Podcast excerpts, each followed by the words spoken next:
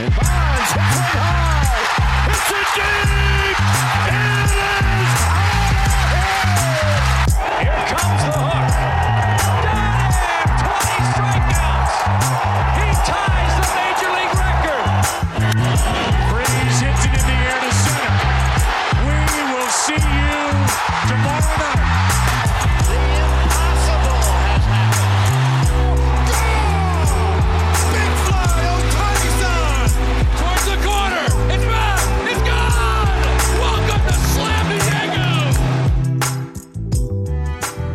It's the last day of August. It's a Wednesday. And Peter, I can't believe how far we are into the season already. Already the final stretch here. And we're going to talk a lot about basically what the schedule looks like down the rest of the way for some of the biggest contenders in baseball. And then a lot of topics and news to hit on. How are we feeling today, Pete?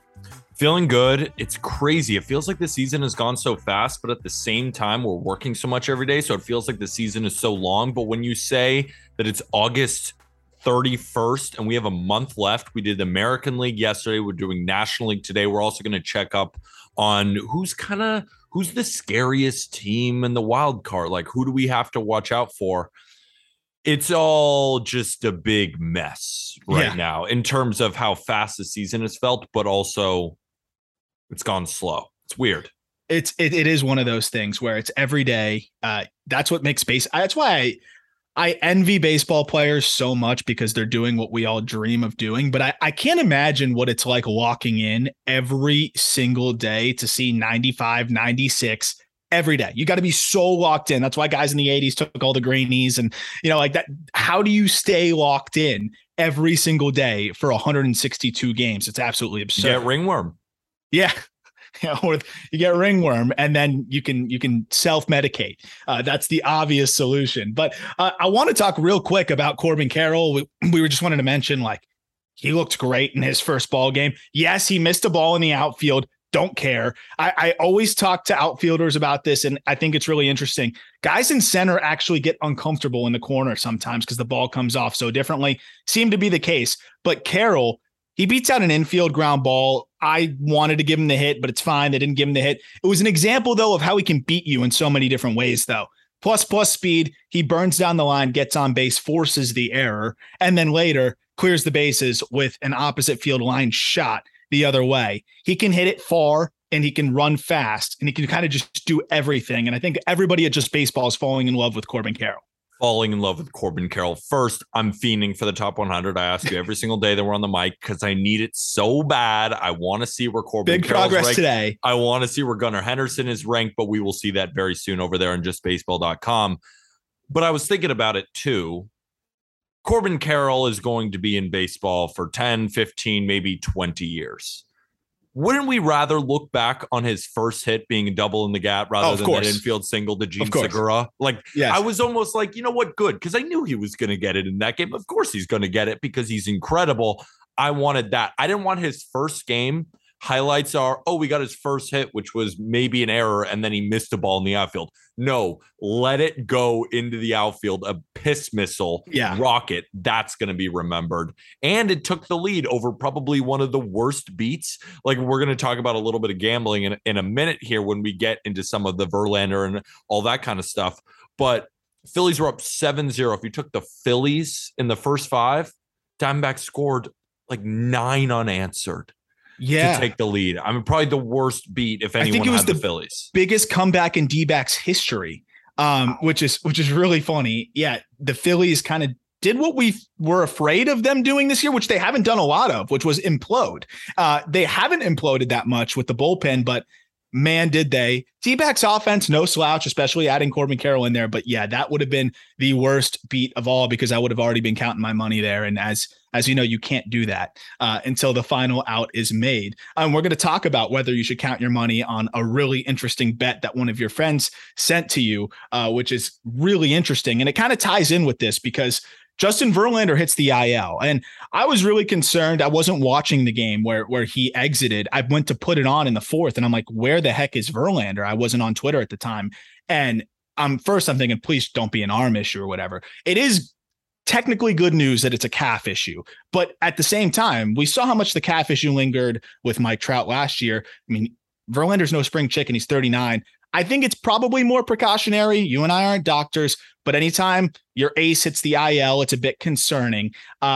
What do you make of this? I mean, the Astros are fine. They have Hunter Brown waiting in the wings, who's a guy that I think they might promote and could kind of fill in as a starter. But we'll talk about the Cy Young implications in a minute. But I mean, the Astros, I feel like they're still just not really going to miss a beat, even without Verlander in the regular season. Especially now with Lance McCullers Jr. back, and you still got Framber Valdez, you still got Luis Garcia, you still got Cristian Javier, who they've been sort of using again as a swingman. I've seen Cristian Javier more move back into the bullpen when he's been one of their best starters this year.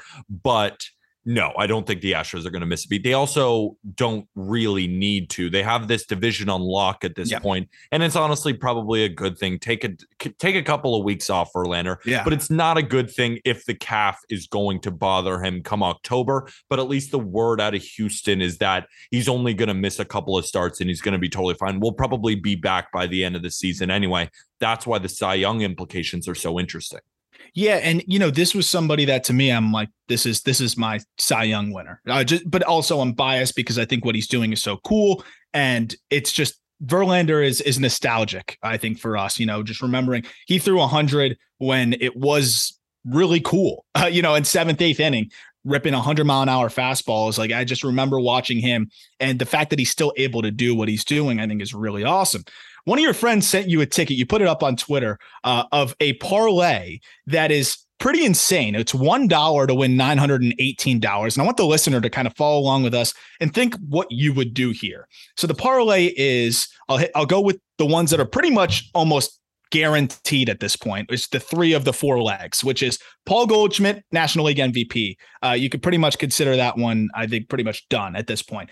Aaron Judge, AL MVP. I know people are floating Ohtani, but it's not really a discussion for me. 50 home runs. Yeah. For a team that, you know, has been the best at points in baseball, has really struggled without Judge, as Michael K mentioned on Twitter, they're probably fighting for a playoff spot. Julio Rodriguez, American League Rookie of the Year, cash that as well, pretty much too. And then the last leg was Shane McClanahan, American League Cy Young at +750. You parlay all of those together, it's one to win $918. The only question is Shane McClanahan, and he can cash out now for $60. Or he can let it ride for $918. I think we're on the same page of what we would do here, especially with the Verlander injury. So if in a gambling sense, let it ride. You got $1 to win $918. It's plus 91,700. Yeah. Are you kidding me? That's $1. Roll with it. But in a baseball sense, I think it's more important to have a conversation about whether these guys could actually win it. Verlander should be the favorite, but this definitely takes a little bit off. And then when you have Shane McClanahan, who's probably number 2 at this moment, you know, he's going to face, as we're recording right now, it's about Tuesday around 6 p.m. Eastern, right before the Marlins are about to play the Rays. And Shane McClanahan starts against the worst offense in baseball, historically bad offense against lefties. And you're nodding your head. You're like, yeah, it's I think the tweet, you saw the tweet. It was the worst since two teams that no longer exist. So, so Shane McClanahan is probably going to pitch pretty well tonight. Probably, knowing gambling, probably going to get bombed somehow, or the Marlins are going to win. But we're going to assume that he's going to pitch pretty well. He has a couple of starts down the stretch. If he can, the thing is, he has to pitch really well. Yeah, because Verlander is probably going to come back before the end of the season and probably give you 2 more starts. And with Verlander having an ERA below 2 and McClanahan having an ERA in the 2.3, it's 2.2 flat right now. 2.2 flat.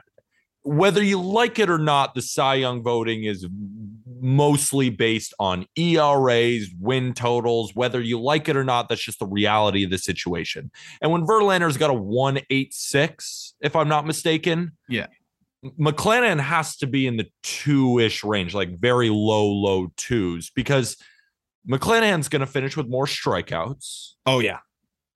So that's going for him. But he really has to dominate, while Verlander only has to coast. Yeah. So it's going to be really close.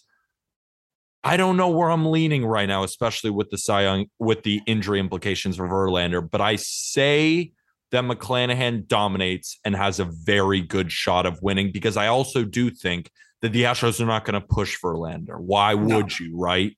They're in different spots. Rays are gunning for that wild card, and they don't have that much of a lead. Astros have it locked up. There's no need to rush Verlander. McClanahan, they need great starts. And that also could be a storyline, right? McClanahan throws one of the best Septembers that we've seen and overtakes Verlander to win the Cy Young. That makes a lot of sense. And pushes the Rays to the playoffs. The more I'm thinking about it, the more I think McClanahan will win it. And the strikeout numbers are ridiculous. And they're both equal in whip. So, I mean, this will be one of the most interesting showdowns ever, because I think it's literally impossible, unless Verlander implodes in the two outings he comes back, for McClanahan to catch him in the ERA department, but he can close the gap and then have the innings, edge on him, because Verlander's obviously going to miss at least a couple starts. That will give McClanahan a chance, who trails by 5 innings, I think, right now, to overtake him by maybe 10, 15 innings. But unless he's up about 10 to 15, maybe 20 innings, it's going to be hard for McClanahan to do it. So he's going to have to really shove. Assuming he shoves against this Marlins team, then it's going to get really interesting down the stretch. And I think if Verlander's healthy, it's probably no contest, right? He probably coasts, like you said, especially with, I know people don't like to talk about records, but when you see 16-3, I find it hard to believe that writers are just going to fully ignore that when McClanahan's 11-5. I know the Astros are way better, and I know that decisions don't matter at all. No. But 16-3, I'm telling you, there's going to be some writers out there that see that. I'm not saying I agree with it, but that's what happens. We know it's what happens. I think it opens the door, though, and that's really all that you need if you have a $1 to win 900 plus bet. So with Verlander hitting the IL, you let that one ride. 3 out of 4 are hitting, and you have a very good shot of hitting 4 to hit a plus 91,000. Yeah. 91,000 arm. That's crazy. No brainer. If we're talking about on the National League side, the Cy Young, a contender, at least for the Cy Young, even though Sandy's probably going to win it. I don't see how he doesn't at this point. But Tony Gonsolin, forearm strain, he will be out. Kind of stinks. Tony Gonsolin at least was definitely in the running. He has a better ERA than Sandy does, but I mean, Sandy's just done everything else better, and Sandy goes 9 innings while Gonsolin's around 5-6 innings to start, and Sandy's been much better, but Gonsolin was in the running. And Ben was sending in Ben, our YouTube guy, shout out you, Ben, host of the Boys of Spring podcast, doing some stuff on the college baseball side as well. He sent in one of my takes. I gotta apologize. I mean, that's not even a take I can defend. I said that Tony Gonsolin at the beginning of the season, I was like, he's probably a 3. Look at the Dodgers rotation, and at 3 at the high end. Oh my God, was I wrong? I mean, oh my gosh, such a bad take. He's been amazing. The stuff has ticked up. The command has been excellent. And he's been healthy, and he's been healthy. That's the worst part. That's the worst part. People on Twitter called him a glorified opener. He's not been a glorified opener. Please relax. Tony Gonsolin has been awesome this year and deserves all the praise. Egg on my face. One of the worst takes of the season for me. I appreciate that humility. And I mean, that's the thing, though, is that's a big blow for the Dodgers, but kind of similar to the Astros situation. How big of a blow is it for them specifically because they're the Dodgers? You mentioned it before. I think we recorded. They're going to get Kershaw back now. It stinks that one goes out, one comes in. But when Kershaw has been on the field, he still has been Clayton Kershaw. He's been very, very good. It's just about the health. So you lose one guy, you replace him now with Kershaw. I don't think the Dodgers are going to miss too much of a beat, assuming Kershaw continues to be the Hall of Fame lefty he is. Dustin May's back. And May, of course, too. And then Tyler Anderson is still shoving. Andrew Heaney is still pitching well. Julio Urías is one of the front runners for the National League Cy Young. They brought up Michael Grove, who's he had a couple of spot starts here and there. He's fine. Can you tell me about Gavin Stone? Is there any shot that he's going to get any starts here? Yeah, I wonder, man. I really do, because I would like to see Stone. I think the stuff is ready, but it seems like Bobby Miller might be the guy that they lean towards, because it's going to be a bullpen role. So Miller's looked a lot better as of late. If they need one of those two guys, they can come up, and I think they can compete, but it's more of just up to the Dodgers' plan and what they want to do. And they're really weird with their prospects and their innings and all of those things. It's funny. I was on Cardinals radio this morning. Shout out Nate Lucas. And they were asking me, are you worried about the Dodgers rotation now that Tony Gonsolin, of course, went down? And I said, Not even a little bit. No, not even slightly, because they have everything that they need. I mean, you go through the rotation and there's still not very many rests. I know people joke about Andrew Heaney, but he's been awesome. Tyler Anderson has been one of the biggest surprises in baseball. Julio Urías still shuts it down, and Dustin May looks like Verlander with movement. Yeah, and it's just incredible. And then, you know, they're going to get back Clayton Kershaw and even losing Walker Buehler. I mean, Aram, my biggest bet at the beginning of the season, Dodgers over win total 97.5. I'd have to bleach my hair. If it didn't hit, it's probably going to hit. They're on pace for 113 wins. Yeah, I was going to say, it's going to hit like next week. Without Walker Buehler. Yeah. And with Max Muncy hitting 192. And Bellinger still stinks. And, you know, I mean, they haven't gotten a lot from some of their guys. I mean, Kimbrel's been a disaster. And they've still... worst reliever in their pen, and he's the closer. Yeah, it's which is bizarre in its own right. He was really good against the Marlins for whatever that's worth in the game I watched yesterday. But I mean, again, not worth that much. But this team is crazy. And you mentioned, you know, Miller. They also have Pepe out, who is a really interesting multi-inning guy if they want to bring him in too. Nasty, and has continued to look better and better. Like, they've got so many different guys that they can bring up if push came to shove, that are succeeding in the upper minors, that I will never be worried about the Dodgers pitching situation, really. I just don't think it's possible. It's not possible, and they're going to get back Blake Trinan soon. Oh, my gosh. Yeah. The turbo sinker. I think the frisbee slider. When he's on, I think he's the best. I just laugh. I like if I were to show somebody like how hard it is to hit a baseball, I think Blake Trinan's slider is probably one of the first things I'm going to pick. It just doesn't. I don't understand how anyone hits it. I've said that a bunch of times, but I just really don't understand how it's possible. Diaz slider, Class A cutter, and Trinan slider. That's where it is. But also Trinan's sinker. I don't know how they hit that either. It just goes the other way, and it's 98. It's a joke. And if he's healthy, it's going to be really hard to beat this Dodgers team. And we're going to talk schedule now, right? I mean, you want to go through the NL East. We'll go division by division, because it is interesting now when we look down the final stretch, especially with the Mets and the Braves, because we talk about the Dodgers and how good they are.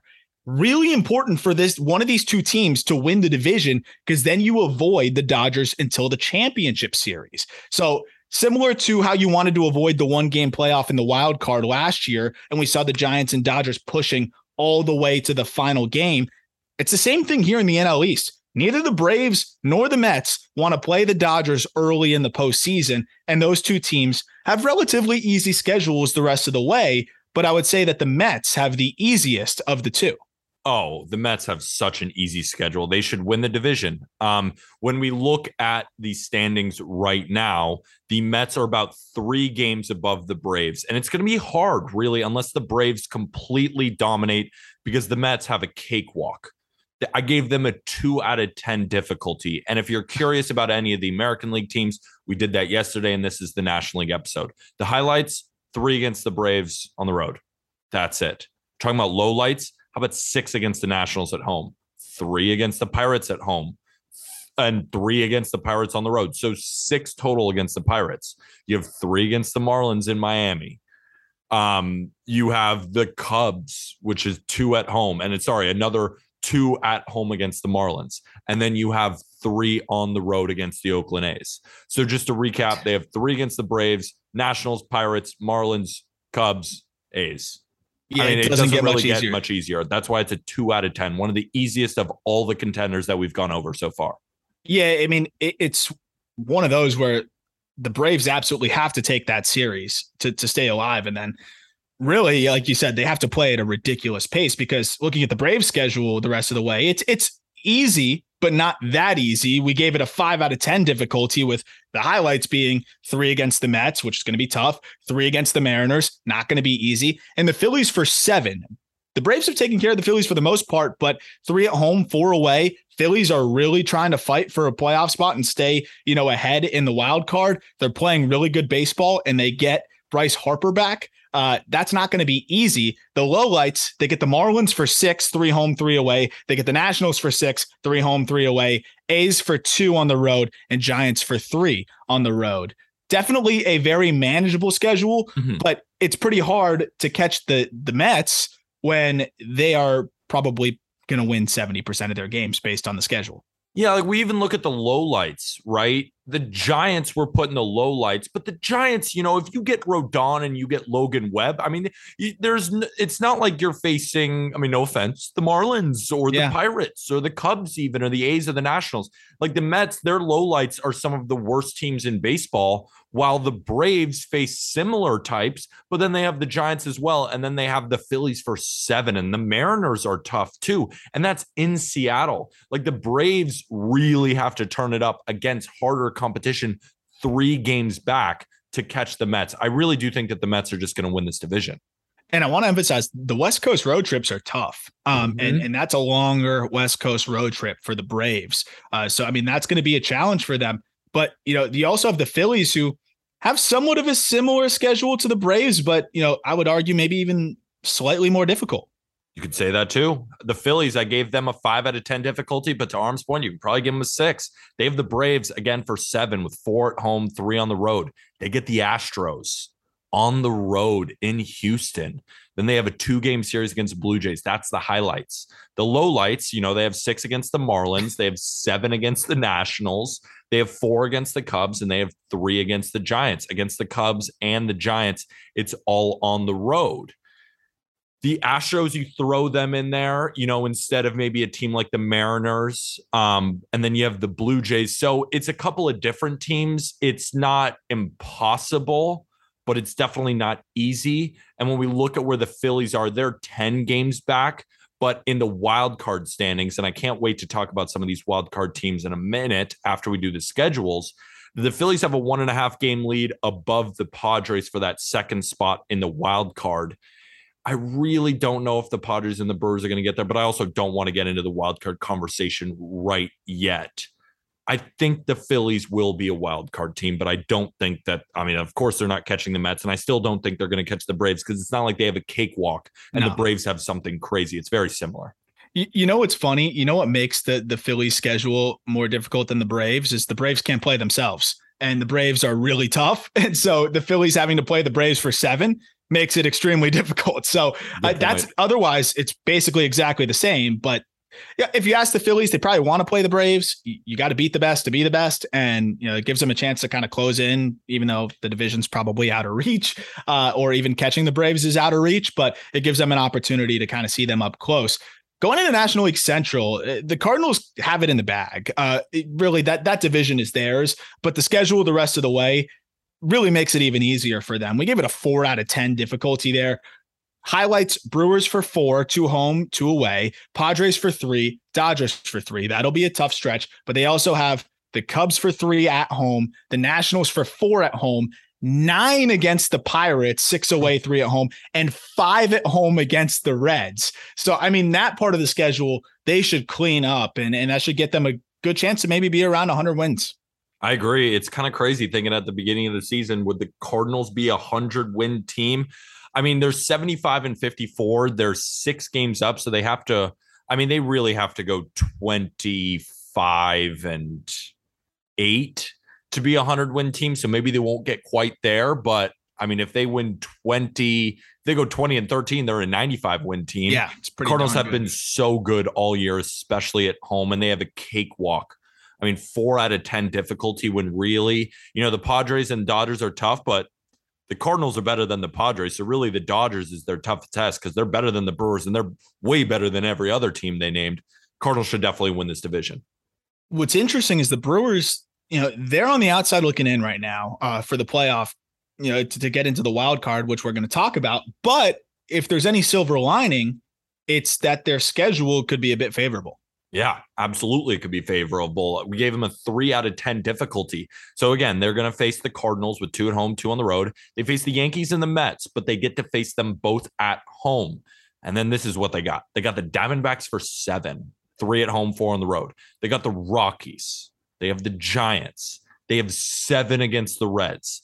And then they have 4 against the Marlins at home. 3 of those games against the Reds at home, 4 on the road. Most of their schedule is against some of the worst teams in baseball. Yeah. But then I guess you could say, you know, the Yankees and the Mets, and just having those teams on there is difficult, but they get them all at home, which is much easier for them. So all of their toughest tests this year are going to be in Milwaukee, except for 2 games on the road against St. Louis. I just don't want to ruin the wild card conversation because I know we're going to talk about it a little bit. Should we just move on to the NL West before you have anything else? Yeah, we'll move on to the NL West, but that's definitely a softer schedule on the National League side. And then the Dodgers, it doesn't really matter who they play at this point, but their schedule is kind of status quo the rest of the way. We gave it a 5 out of 10 difficulty, 3 against the Mets. They have 6 on the road against the Padres and 3 at home. So 9 total against San Diego, which, you know, there's more of just a problem for San Diego. 3 at home against the Cardinals. And then on the lighter side, 8 against Arizona, 3 on the road, 5 at home. They have 6 against the Rockies, all of which are at home, which is important because the Rockies obviously much better when they're playing at Coors, much worse on the road. And then the Giants, they have 6 games, even split home and road. So the Dodgers relatively, you know, kind of just meager, regular status quo type of schedule the rest of the way for them. It's harder than any of the central teams, but nothing they can't handle. You look at their schedule and say, who's better than them? None. So it almost relative to the Dodgers, the whole schedule is easy for them. They win every game. The Dodgers, when we look at the standings right now, they're just incredible. They're just incredible. 89 wins already. 89 and 38. They have a plus 286 run differential. They're just the best team in baseball. Yeah. And whoever's on their schedule doesn't really matter, but it is a 5 out of 10 because it's not like they have, you know, they don't have the Diamondbacks for 30 and the Reds for 50. We know the Padres aren't going to roll over. They're trying to make the playoffs. They're going to give them their best punch.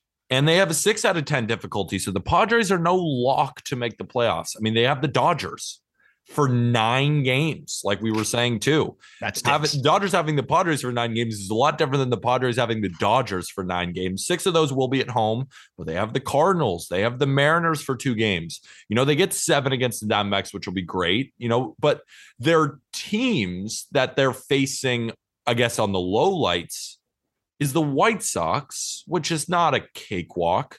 The Giants, again, not a cakewalk. And then they have the Rockies in Coors Field. Again, not a cakewalk. The Padres are no loss to make this wild card, because if we look at it right now, and we should just get straight into the wild card conversation, because in the National League, let's talk about some of the teams that might scare us when we're talking about these contenders. Yeah. The Braves are the current leader of the wild card at 79 and 50. You have the Phillies at 72 and 57. You have the Padres at 71 and 59. And then you have the Brewers really looking in. The Giants, they're just kind of out of it at this point. I want to throw that over to you, Aram. We just kind of went over the schedule. Who are some of these wild card teams that scare you? And by scary, like we're saying, like which teams can be the most impactful or which are we most afraid about fizzling for context? Let's do the most impactful wildcard teams and then the teams that scare us. Yeah. Okay. So, here's the thing. We look at the schedules there. I would say maybe that Padres schedule is a 7 or an 8. And the more we think about it, that's a really tough schedule. So I think the Braves really, they're not a wild card team. The Braves are a division winner. I don't care what anybody says and I don't think anyone's really disputing that. That team is absolutely on a different level than the other two. Like that is a really good team, but you know, I'm definitely starting to get worried about the Padres a little bit. We talk about the schedule now the rest of the way. I was banking on Tatis coming back. That obviously isn't happening. Josh Hader's been a disaster. Their bats are just, you know, you compare them to the Phillies. Their bats just are not as exciting. It's just a bunch of 100 to 110 WRC plus guys that can go cold on you. And then all of a sudden you're relying on Machado to really, you know, shoulder the load. Soto, obviously you add him to the lineup. That's great. But they haven't really been reaping the rewards of that so far. Who's the ace? Because Joe Musgrove was in the Cy Young, right? He was one of the front runners for Cy Young, but he's teetered off. Yu Darvish continues to kind of give inconsistent outings. Sometimes he looks amazing. And you think to yourself, wow, Yu Darvish when he's on looks incredible.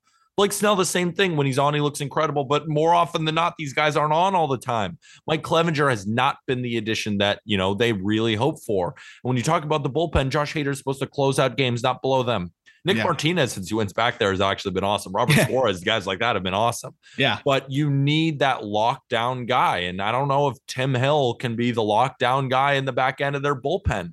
There's a lot of holes in this Padres team.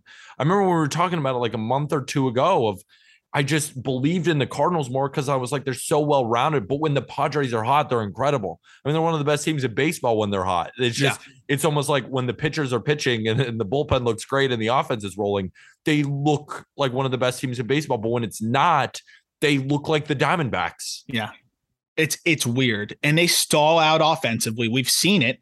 And then I think the question that you raise is the best one. Who's their ace? It's obviously Musgrove, like on paper.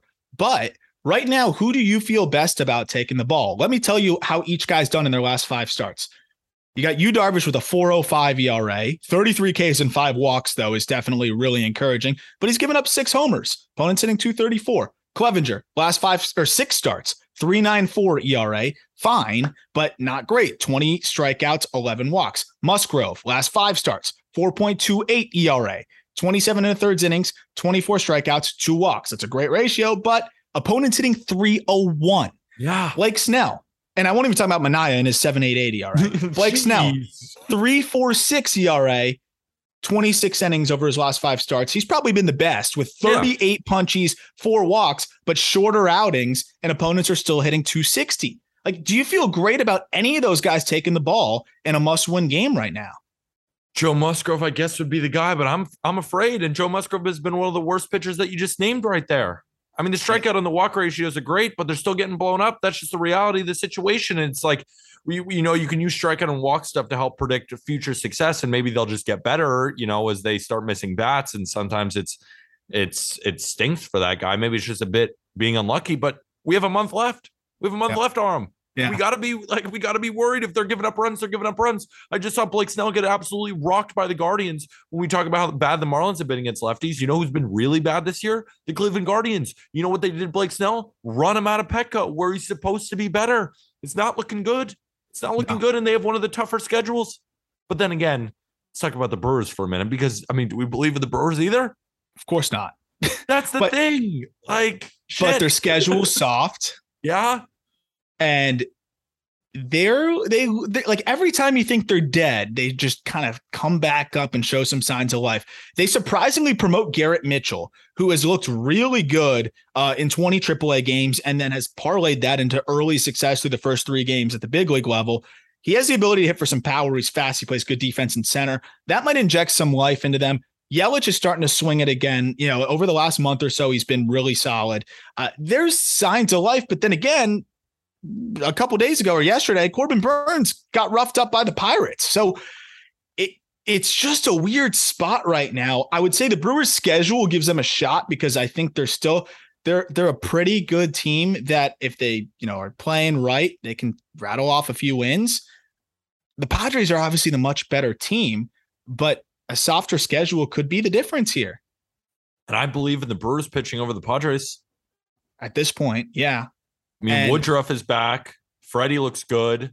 Can we do kind of the I want to do some of that similar type thing if you have the stats ready with how those big time pitchers for the Brewers have been doing lately, because I can see the Padres woes. The Padres woes are more in our face, right? They're the bigger team, but like, what's going on with the Brewers pitching right now? Yeah, actually, it's a great question, because the thing with the Brewers is we always want to say like, oh, the pitching's been great. The pitching's really good. And then it's been bad sometimes when you check in, but then other times I've checked in and I'm like, oh, they've been shoving lately. Yeah. Like it's just been one of those weird phenomenons. But I'll tell you what Corbin Burns has been doing over his last 6 starts: 4.81 ERA and 33 2/3 innings. He has given up 28 hits, 5 homers, and has walked 12. Did you see that? You see that O'Neill Cruz home run off him, 117 miles an hour? Majestic. Oh, I mean, you think to yourself, man, if O'Neill Cruz could figure it out, it'd be holy shit. But I don't know if he's going to, but oh my dear Lord. He's so fun when he connects. Crazy. Brandon Woodruff's been great. And that's really encouraging. So has Freddie Peralta. Woodruff, 2.7 ERA, 31 Ks, 8 walks, 1.1 whip. Peralta even better, 2.55 ERA in his last 5 starts. They've been you know, kind of careful with him. Only 24 2/3 innings, but 20 Ks, 10 walks. But that's kind of always been the MO. You know, that's what's going to happen with Peralta. 0.89 whip. No one's hitting him. Only 12 hits in those 24 2/3 innings. Aaron Ashby, though, has been getting roughed up in his last three outings, a 6.89 ERA and 15 2/3. And then they haven't really started anybody else significantly over the last 30 days. So look, I trust Woodruff at this point. I think he's kind of worked through the early struggles, looks solid. Eric Lauer has been pretty consistent all year long, but it's really about Corbin Burns and what Corbin Burns are we going to get here? He's earned the benefit of the doubt, but how concerned are you about Burns? I think that's really what this all boils down to. That's the thing. I just believe in Corbin Burns way more than any of these Padres guys. I mean, you could tell me what Corbin Burns' stats are, and honestly, I kind of throw them out the window, and maybe that's unfair when I look at maybe some of the Padres guys, but I mean, it's Corbin Burns at the end of the day, and Corbin Burns is just way better. There's maybe some highs and lows that he's going to go through.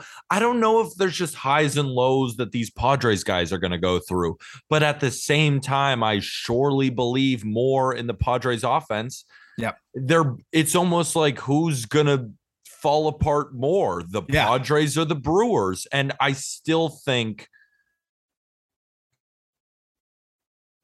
think the Padres are going to make it. I think they find a way to. Right. And they have to. They're too good. Important. It's important to note, 1.5 game lead. Yes. So I call the 1.5 game lead and the schedule difference a wash. Right. So like I'll say Padres harder schedule, but they have a 1.5 game lead. I kind of wash those out. Now they're even. I just feel like the Padres just have too much star power.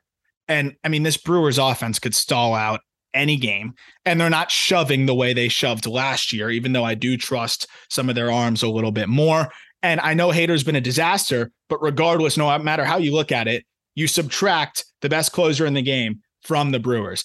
Even if he was still with them, you would be subtracting the best closer in the game because he's no longer that. And they traded him anyways, and that affects the Padres now negatively as well.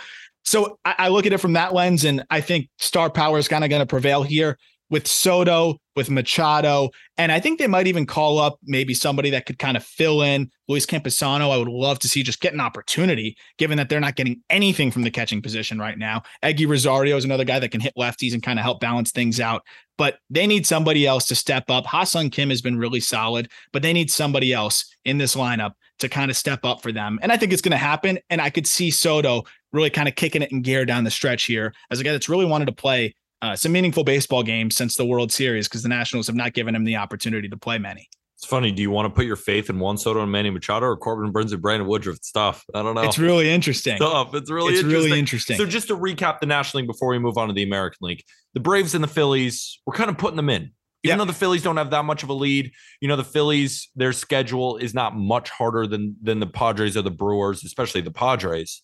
And the Phillies have just been a better team, and they've earned it. They've earned this kind of, we're putting them in, but it's the Phillies, and it's not like I'd be shocked if they blew it.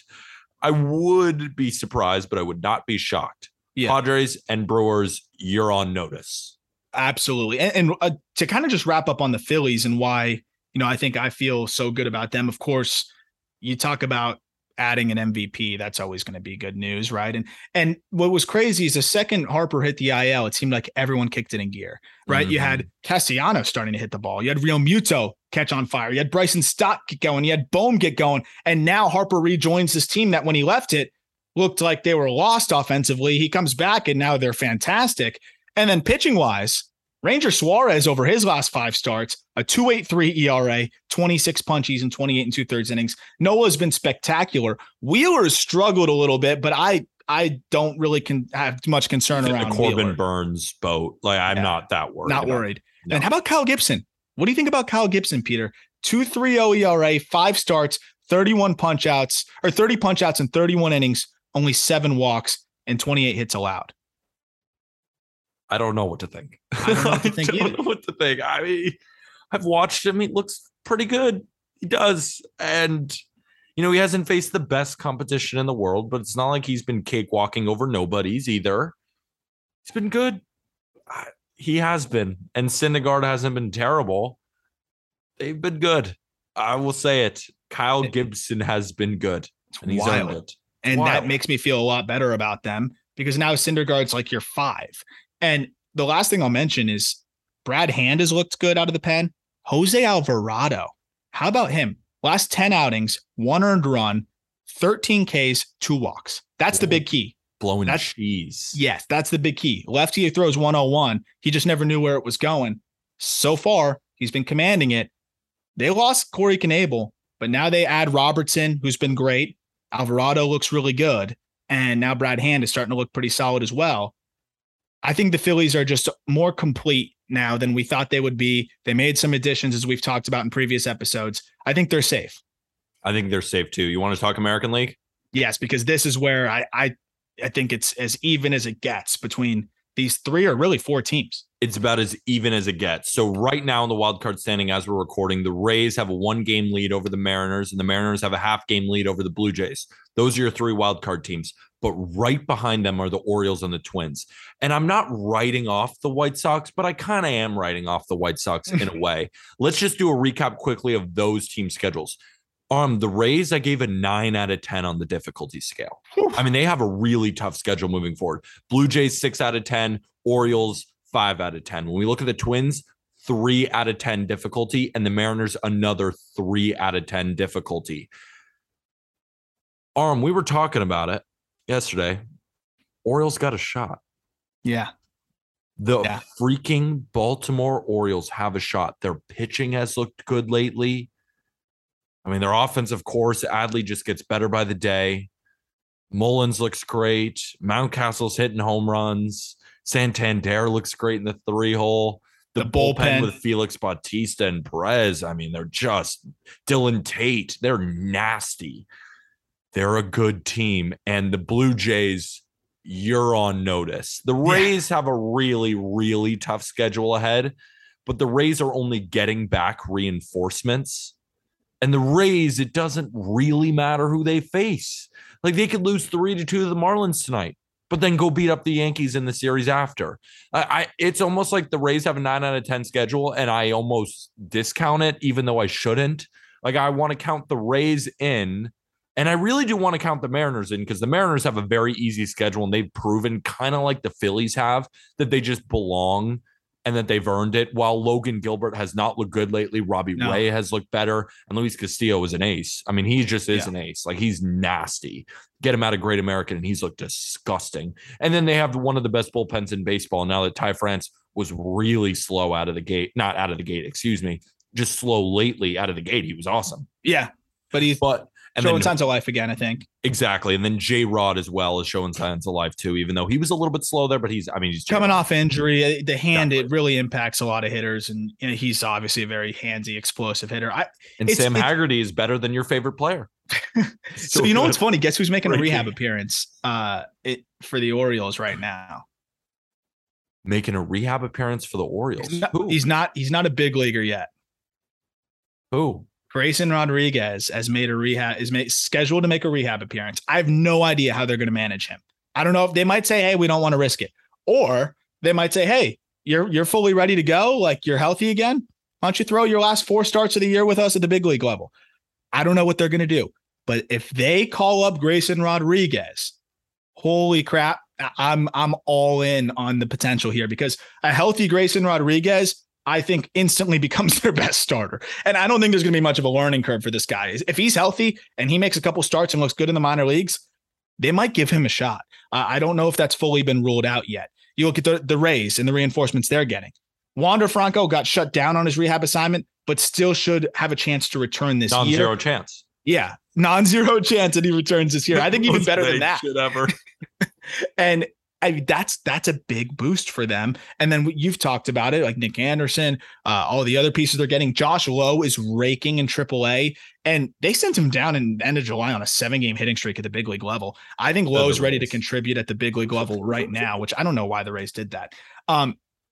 Who is your is there one team that is like safe out of the 3 wildcard teams? Because before you answer the question, Rays up 1 game on the Blue Jays, but the Mariners at number 2 are a 0.5 game behind the Rays. And of course, the Blue Jays 0.5 game behind the Mariners. And then looking outside from, the top 3 is the Orioles 2 games back and the Twins 3 games back, like you mentioned.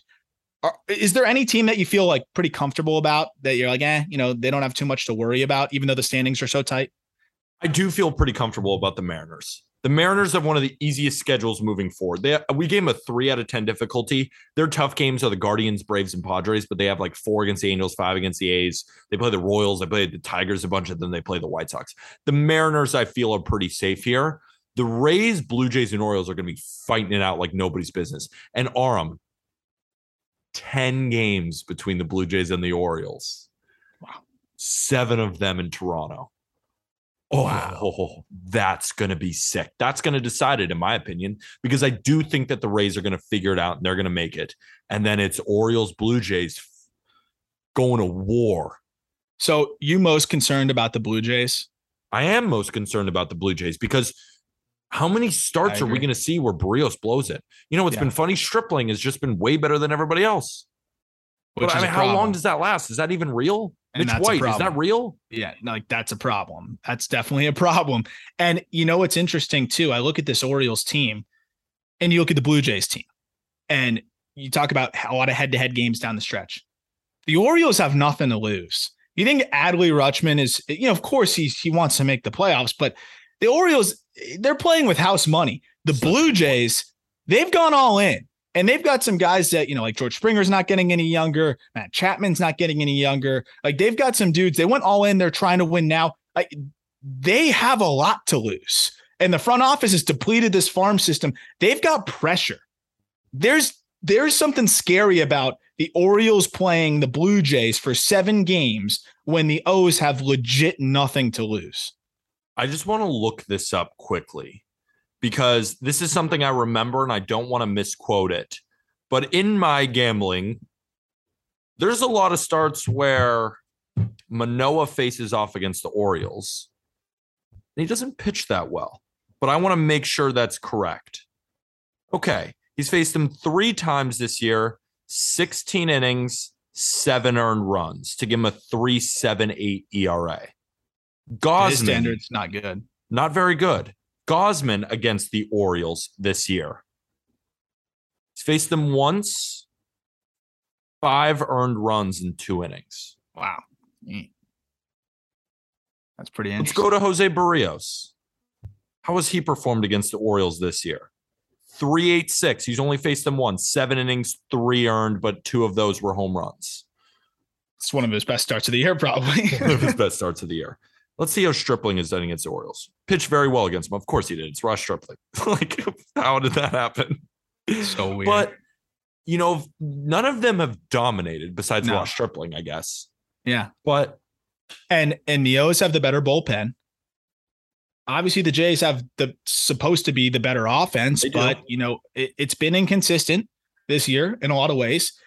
I think that's going to be a close showdown. Obviously, it's the Blue Jays' spot to lose, both in the standings and both just realistically. But I think it's going to be interesting. The Jays are definitely my biggest concern because it's not just the O's that could catch them.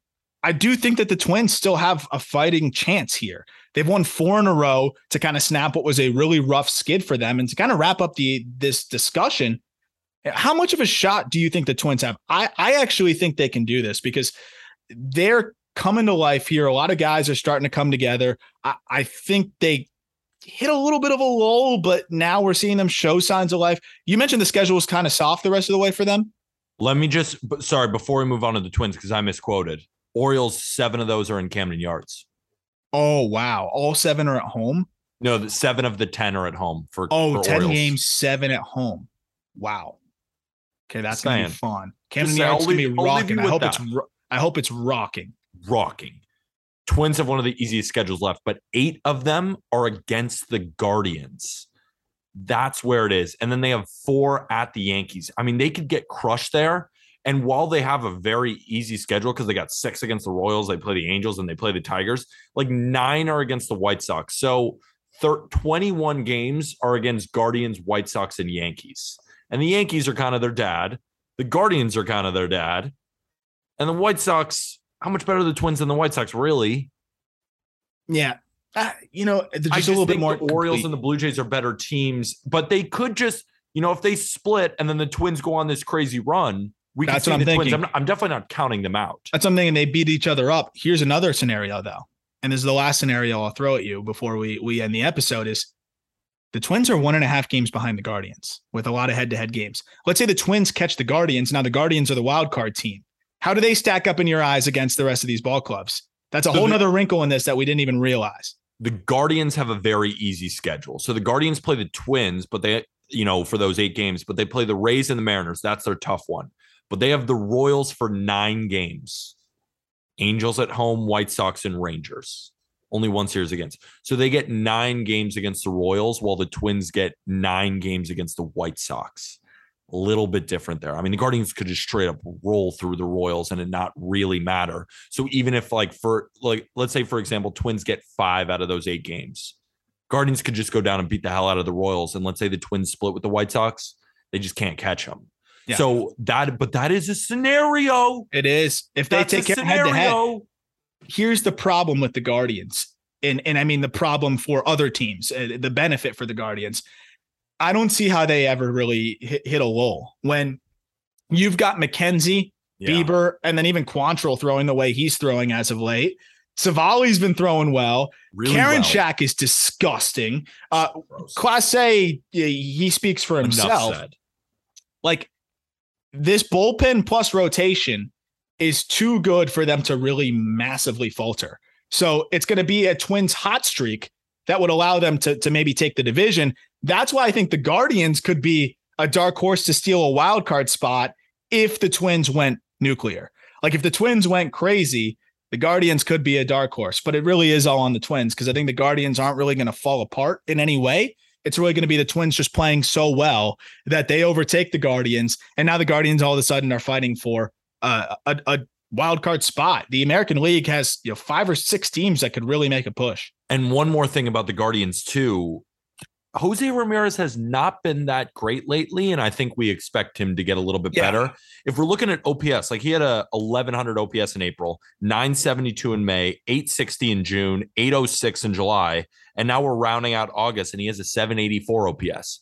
I'm going to make the prediction he gets better in September. I'd expect I think that's fair. Yeah, I think that's a pretty safe prediction. Yes. He's a guy that at this point, when he slumps, that's a slump. A 784 OPS is a slump, and it doesn't last very long. So I'm not too worried about him. And I think the Guardians are going to get going. I think they're going to be too tough to catch. But the Twins do have a good shot to make it interesting. So in summary, we're both most concerned about the Jays, and we're both most confident about the Rays. And the Mariners. Mariners, I'm pretty confident. I'm probably more confident about the Mariners. They have such an easy schedule moving forward, too. And they don't really have to play much. Like, they don't really have this 10 games against contenders or anything like that. They have a pretty easy way in.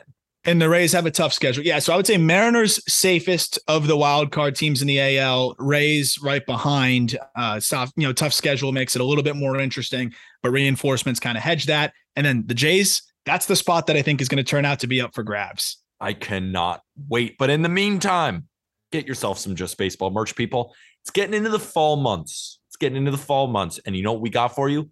Long sleeves.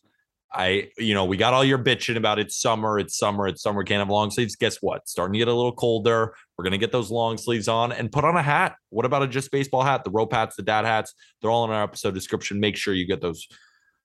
But something that's coming on Just Baseball that I can't wait for is the Top 100. That's going to be coming from our guy, Arm Layton, soon. And, of course, we have all of our different podcasts, Not Gambling Advice, which will be transitioning into football. I mean, of course, we're going to finish baseball for the rest of the season, but we will be doing some football content. So if you need your football fix, check out that one. If you need a prospect fix, go check out the call-up. And for all the fixes, justbaseball.com. Hell yeah. Really excited. We pumped out a lot of good content, a lot of September call-ups, obviously, coming through. So very excited to break all that down, kind of tell you everything you need to know about those guys, whether it's a fantasy perspective or card collecting or whatever it may be, or just for the team that you root for, what kind of impact can some of these prospects make? We'll be covering it on the call up and at justbaseball.com, just detailing all of these September promotions. Can't wait, dude. And with that, thank you, everybody.